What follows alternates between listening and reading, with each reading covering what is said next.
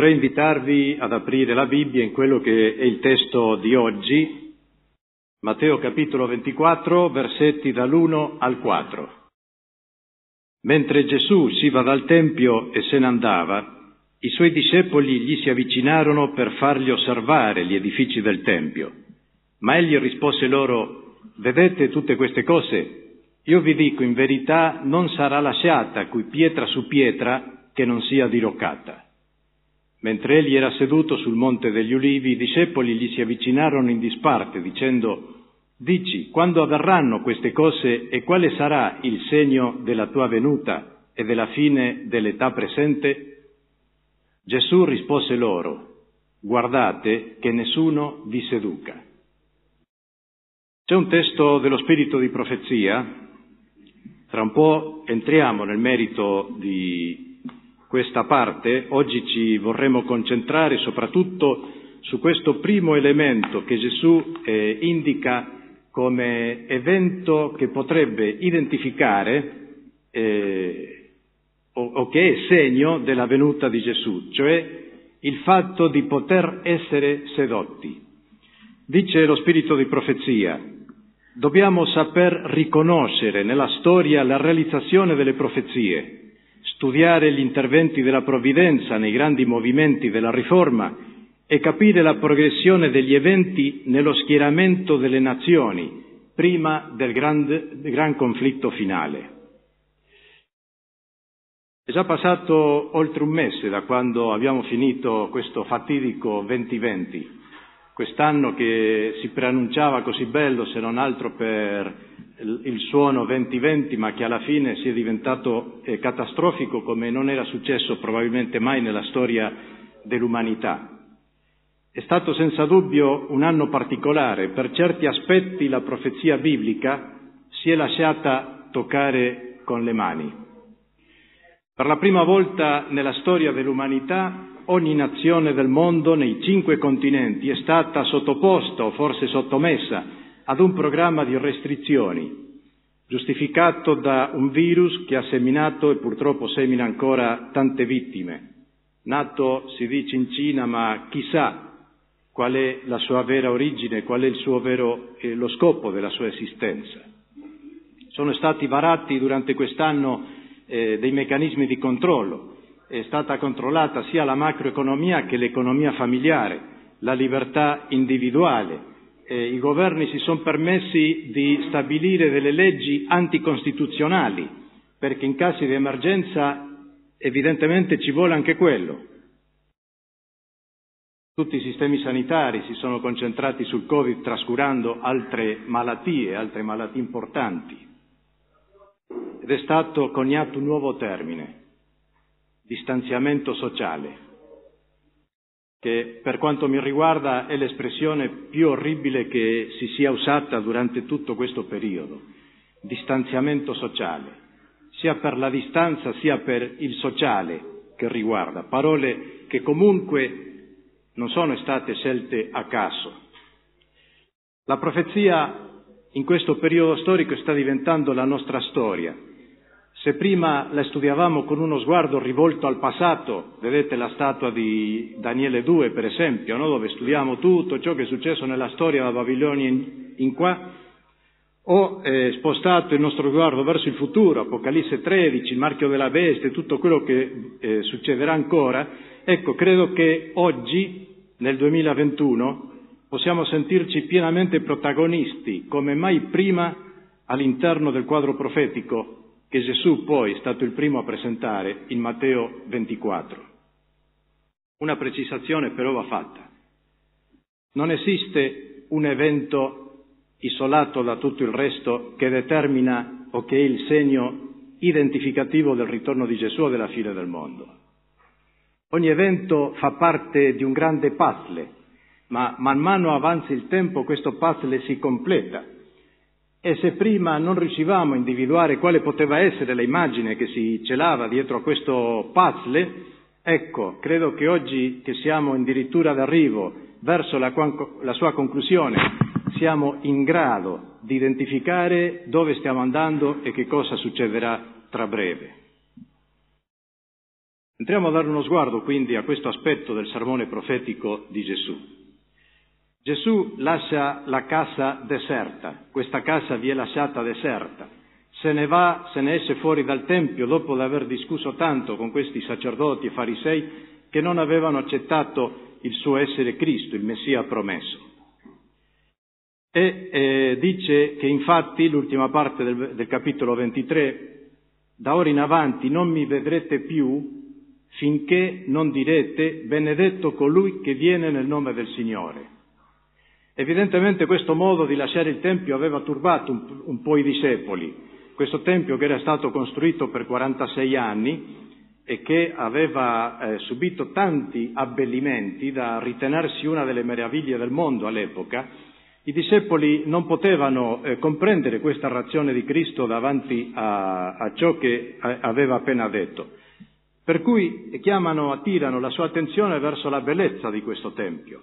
E lui risponde in maniera molto distaccata ma realistica, vedete tutte queste cose, vi dico che in verità non sarà lasciata pietra su pietra, cosa che avviene una quarantina di anni dopo con la distruzione di Gerusalemme. Poi si spostano verso il Monte degli Ulivi e su quel monte famoso dove Gesù tante volte è andato a pregare da solo o si è radunato con i suoi, i discepoli si avvicinano e chiedono, dici, quando avverranno queste cose, quale sarà il segno della fine dell'età presente e anche della tua venuta? E Gesù lì inizia tutta una serie di eventi, un elenco lungo di avvenimenti che sono segnali per noi per poter identificare quando avverrà il ritorno di Cristo, o almeno quanto siamo vicini a questo ritorno di Gesù. E nel versetto 4 dice appunto che dove noi ci focalizzeremo oggi, guardate che nessuno vi seduca. Nel capitolo 24 Gesù ripete per tre volte questo avvertimento. Guardate che nessuno vi seduca. Lo fa anche nel versetto 11, che dice molti falsi profeti sorgeranno e sedurranno molti. E lo dice anche nel versetto 24, Ancora più forte questo versetto, perché dice sorgeranno falsi cristi e falsi profeti e faranno grandi segni e prodigi da sedurre, se possibile, anche gli eletti. Ci sono tanti versetti nella Bibbia dove si parla di seduzione, di inganno e di avvertimenti nei confronti di questi inganni e queste seduzioni. Addirittura Paolo dice che Satana, in seconda Corinzi, Satana riuscirà a travestirsi o riesce a travestirsi da angelo di luce. Per cui eh, le armi della seduzione sono tutte quante nelle sue mani.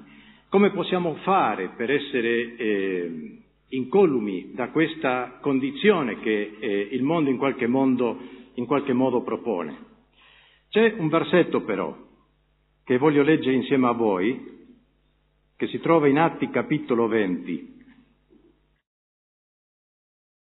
perché dettaglia, meno, dettaglia meglio eh, questa condizione di seduzione. Paolo si trova ad Efeso e nel momento in cui deve salutare tutti quanti, va verso la spiaggia dove andrà a prendere poi una nave e eh, prima di eh, salutare lascia loro un ulteriore messaggio, aveva già predicato prima, ora lascia un ulteriore messaggio. E nei versetti 29 e 30 troviamo delle parole molto significative per lo studio e per la meditazione di questa mattina. Dice così, Atti 20, 29 e 30. Io so che dopo la mia partenza si introdurranno fra di voi lupi rapaci, i quali non risparmieranno il gregge, e anche tra voi stessi sorgeranno uomini che insegneranno cose perverse per trascinarsi dietro i discepoli. È interessante che in questi due versetti sembra che Paolo stesse dicendo la stessa cosa, ma in realtà sta identificando due gruppi diversi. Sta dicendo che la, la seduzione può arrivare sia dall'esterno della Chiesa, sia dall'interno della Chiesa stessa.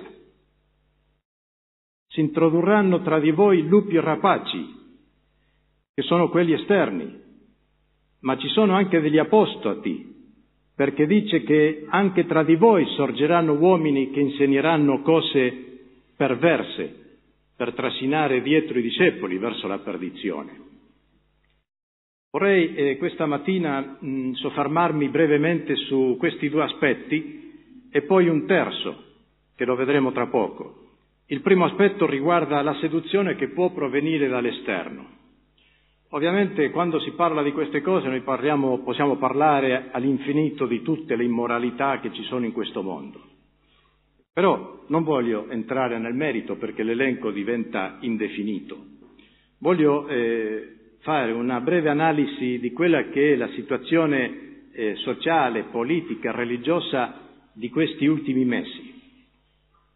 Sicuramente avete eh, sentito parlare di questo cardinale Viganò, cardinale eh, presso gli Stati Uniti d'America che ora è andato in pensione, la lettera che scrive a Trump e successivamente altri discorsi dove descrive perfettamente tutto ciò che, si, che sta succedendo in questo mondo e come il male stia dominando.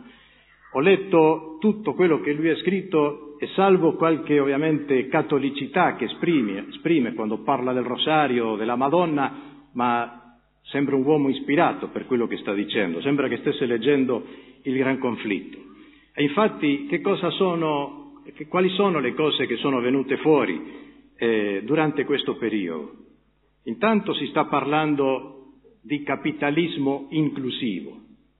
Si, si è riunito il Papa Francesco con i banchieri e i padroni del mondo e hanno creato un'alleanza economica per poter eh, risolvere i mali economici di questo mondo. Addirittura questo gruppo si chiama The Guardians, i guardiani, sono i nuovi guardiani del nostro pianeta. Sono società internazionali, fondazioni globaliste e banchieri che si sono unite al Papa per dare, distribuire la ricchezza in modo equo. Finora non è stato fatto. In questo periodo si parla anche di ambientalismo, il Papa ha parlato molto della Pachamama. La Pachamama è una divinità inca e l'adorazione della Pachamama è una pratica spiritica. E oggi attraverso lo spiritismo si introduc- che si sta introducendo in ogni angolo si vuole raggiungere tutte le religioni del mondo per poterle attirare a sé. L'ambientalismo eh, imporrà delle leggi protettive, e da lì verrà anche poi la legge sulla domenica. C'è anche l'enciclica Fratelli Tutti, dove si parla dell'uniformità dell'essere umano, dobbiamo essere uniti, ma uniti significa pensare esattamente tutti la stessa cosa, motivo per cui c'è da cambiare anche tutto il percorso educativo rivolto ai nostri figli, ai nostri giovani, ai nostri ragazzi. Si parla eh, dell'accettazione di chiunque altro e quindi si fomenta l'LGTB, l'immigrazione, l'unica religione mondiale e il termine di moda è bene comune. Vi ricordate quando ai tempi di Gesù i farisei hanno detto è bene che uno muoia per il popolo e non che tutto il popolo perisca? Bene, per il bene comune ognuno dovrà sacrificare non solo il proprio benessere, ma anche i propri valori i propri principi. Per la prima volta negli Stati Uniti in questo periodo la Corte Suprema di Giustizia non ha nessun membro protestante. Sono, salvo uno che è ebreo, tutti gli altri sono cattolici.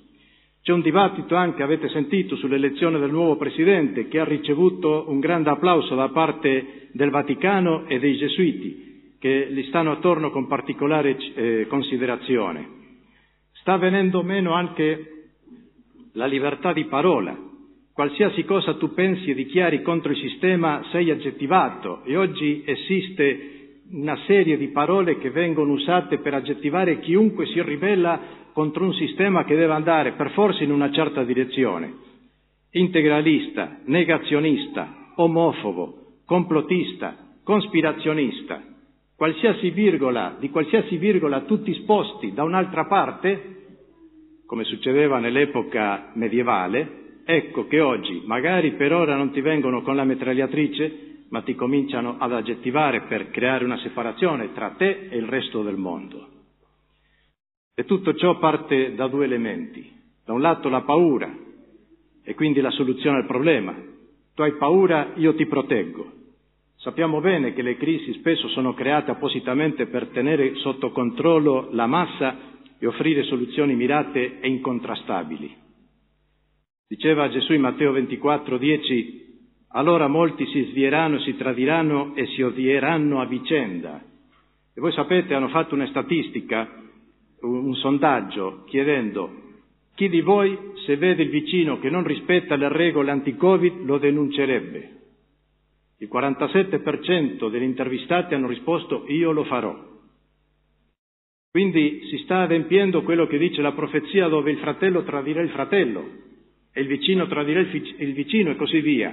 Ci stiamo avviando in una certa direzione, sono tutti segnali che hanno un verso e una direzione molto ben precisa. Non voglio andare molto avanti perché ci sono tante cose, ma guardate su internet per esempio il sito del World Economic Forum, il Forum economico mondiale, dove ormai quasi in senso profetico stanno anticipando tutte le catastrofi che succederanno da ora in poi, altre pandemie, altre malattie, addirittura parlano di una pandemia informatica dove un grande virus manderà in tilt tutto il sistema informatico mondiale e di conseguenza tutta la nostra vita, perché tutto ciò gira oggi attorno a un microchip.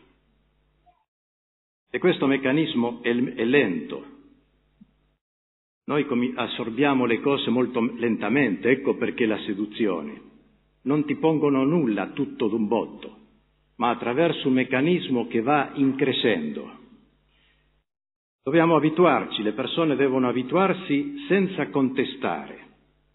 Per esempio, ci stanno imponendo il vaccino in modo moralistico. Lo sto dicendo né vaccinatevi né non vaccinatevi.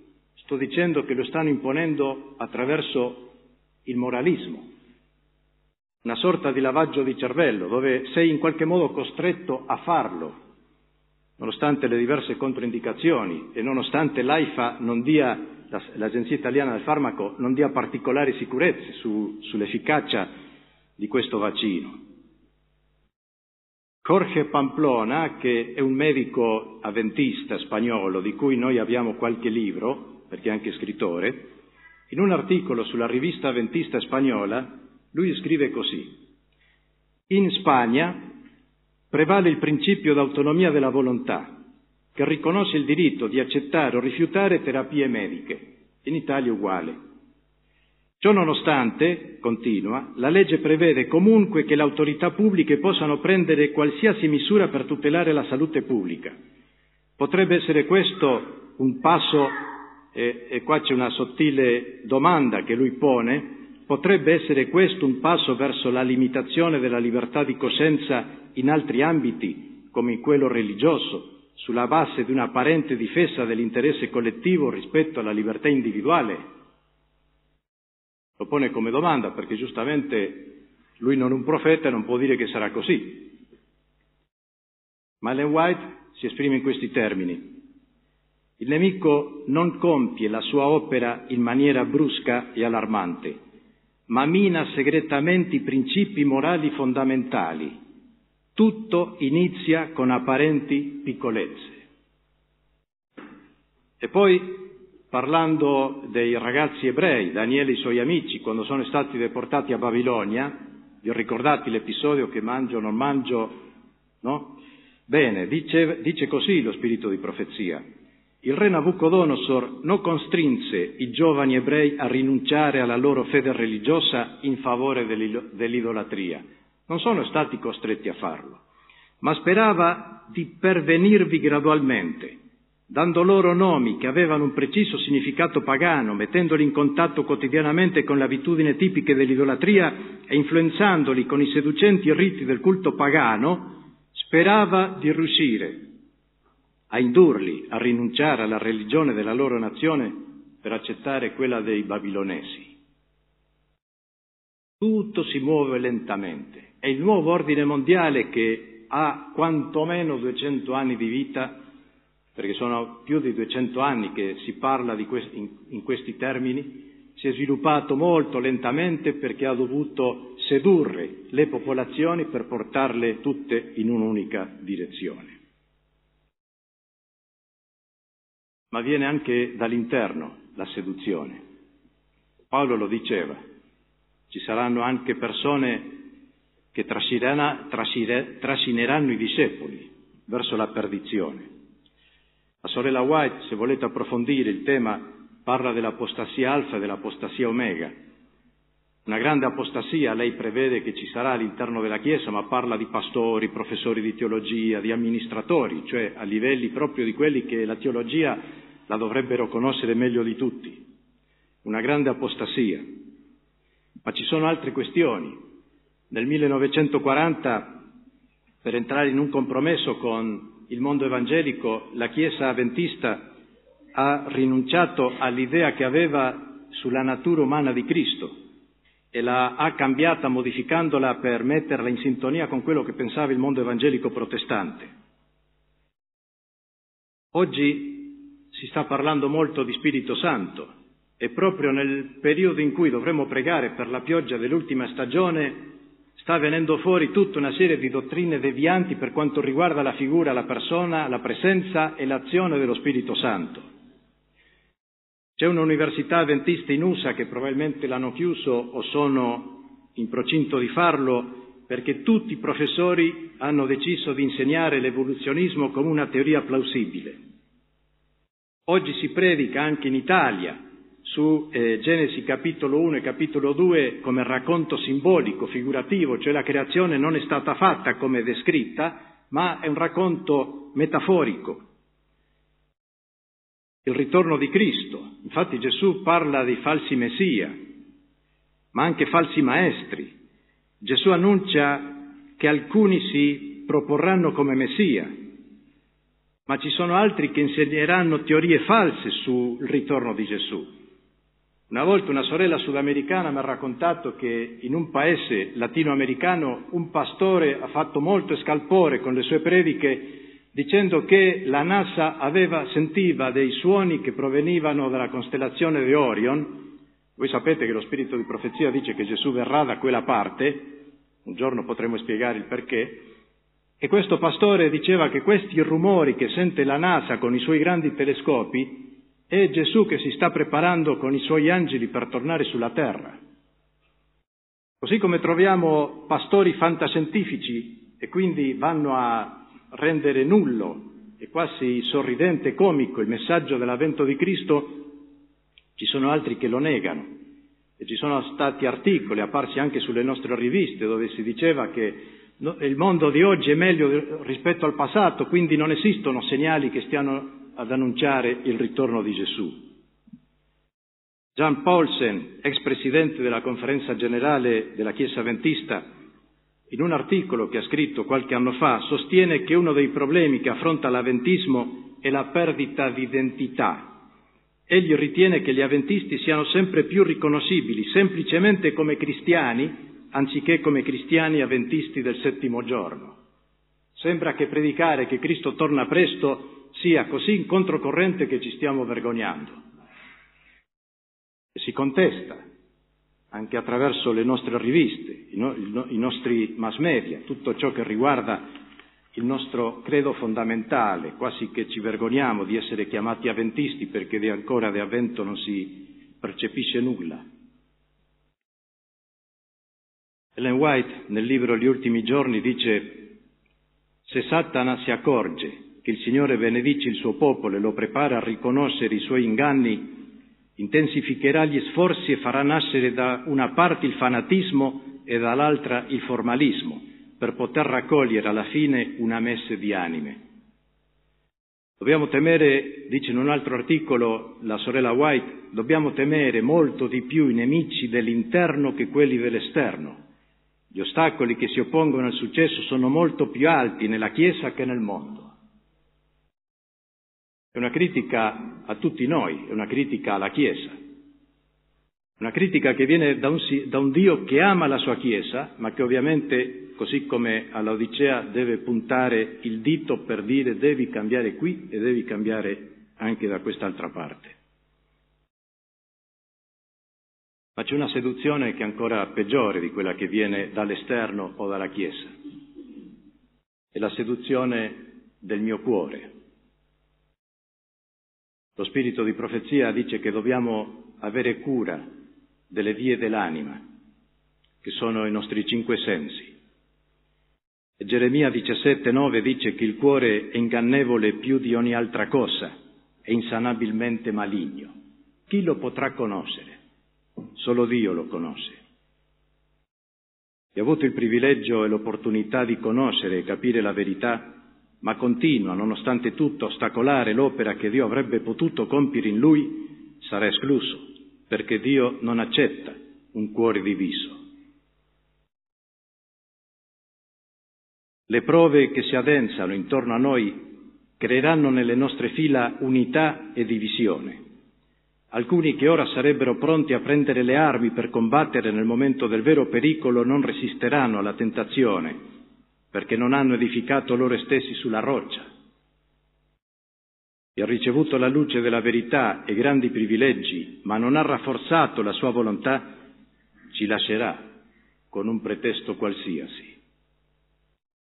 Ma c'è una speranza, c'è una speranza per tutti noi e anche un invito alla riflessione e alla consacrazione personale. Verso la conclusione del suo messaggio di Matteo 24 Gesù dice vegliate.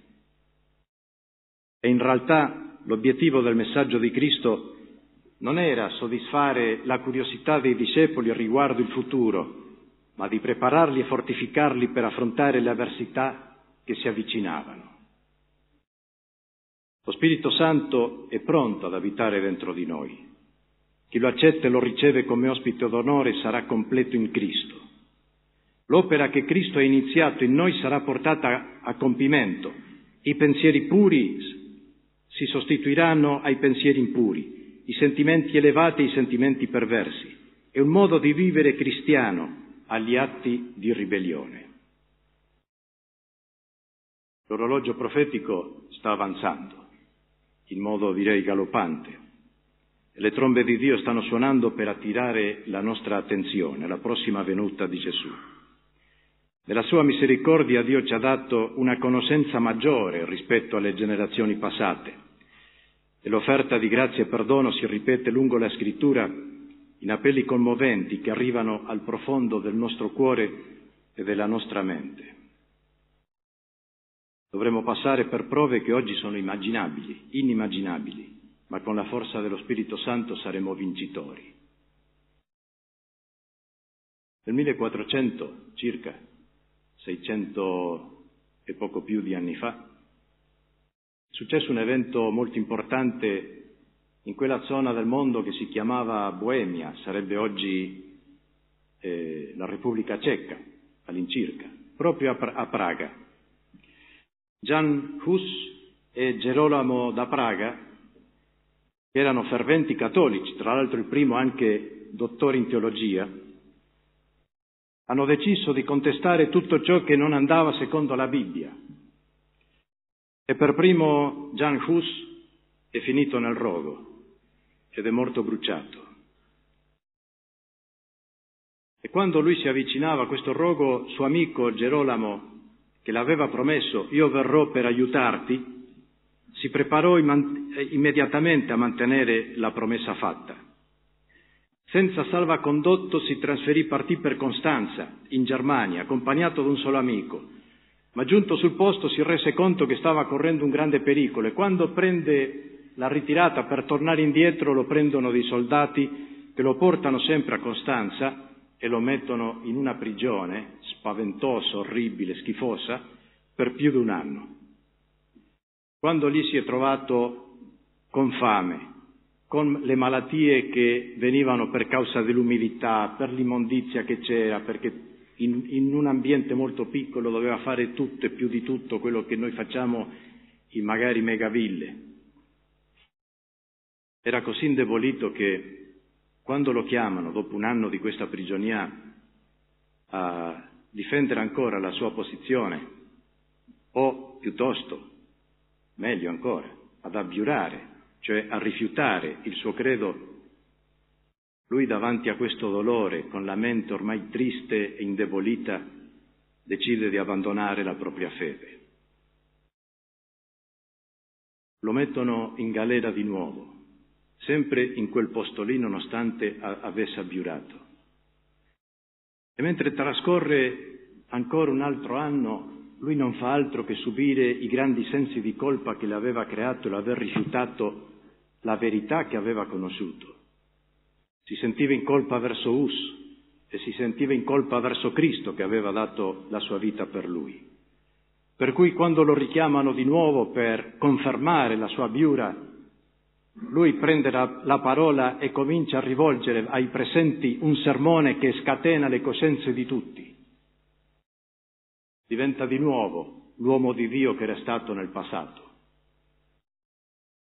E dopo quel grande messaggio che rivolge ai suoi persecutori, anche lui finì nel rogo. Quante volte noi siamo stati toccati dal dolore, dall'angoscia? Quante volte noi ci siamo trovati in situazioni dove sarebbe stato più facile dire no, meglio che lascio perdere il mio essere cristiano? Quante volte ci siamo trovati come Gerolamo, delusi, sfiniti, incapaci di sorreggere la fede e di guardare verso il traguardo?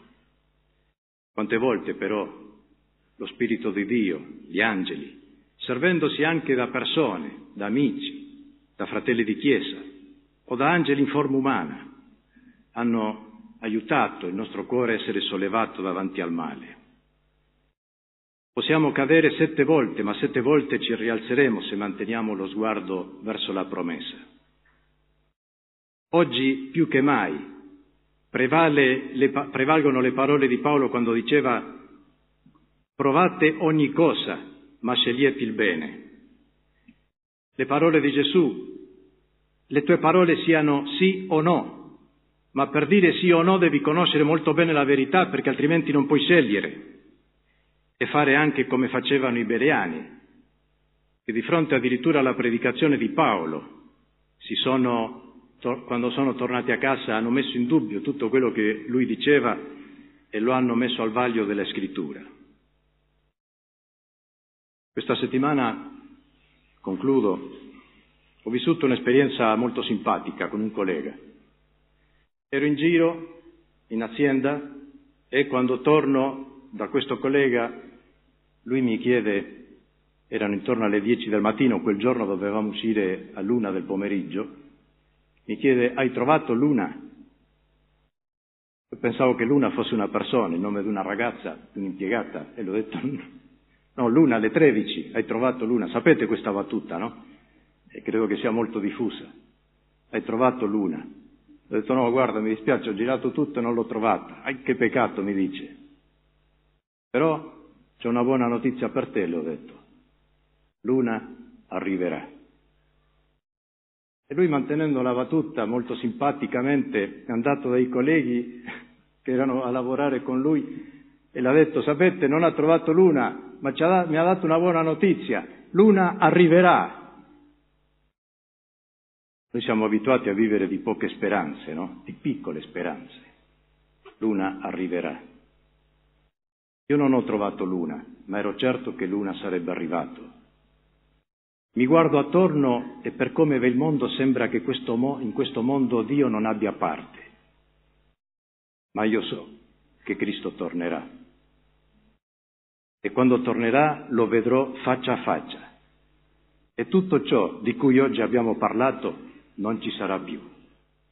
Prepariamoci affinché la nostra vita possa essere una vita di sacrificio, eventualmente, se necessario, di sforzo spirituale, di costanza nella fede per vedere quel giorno ed stare tutti insieme con Gesù.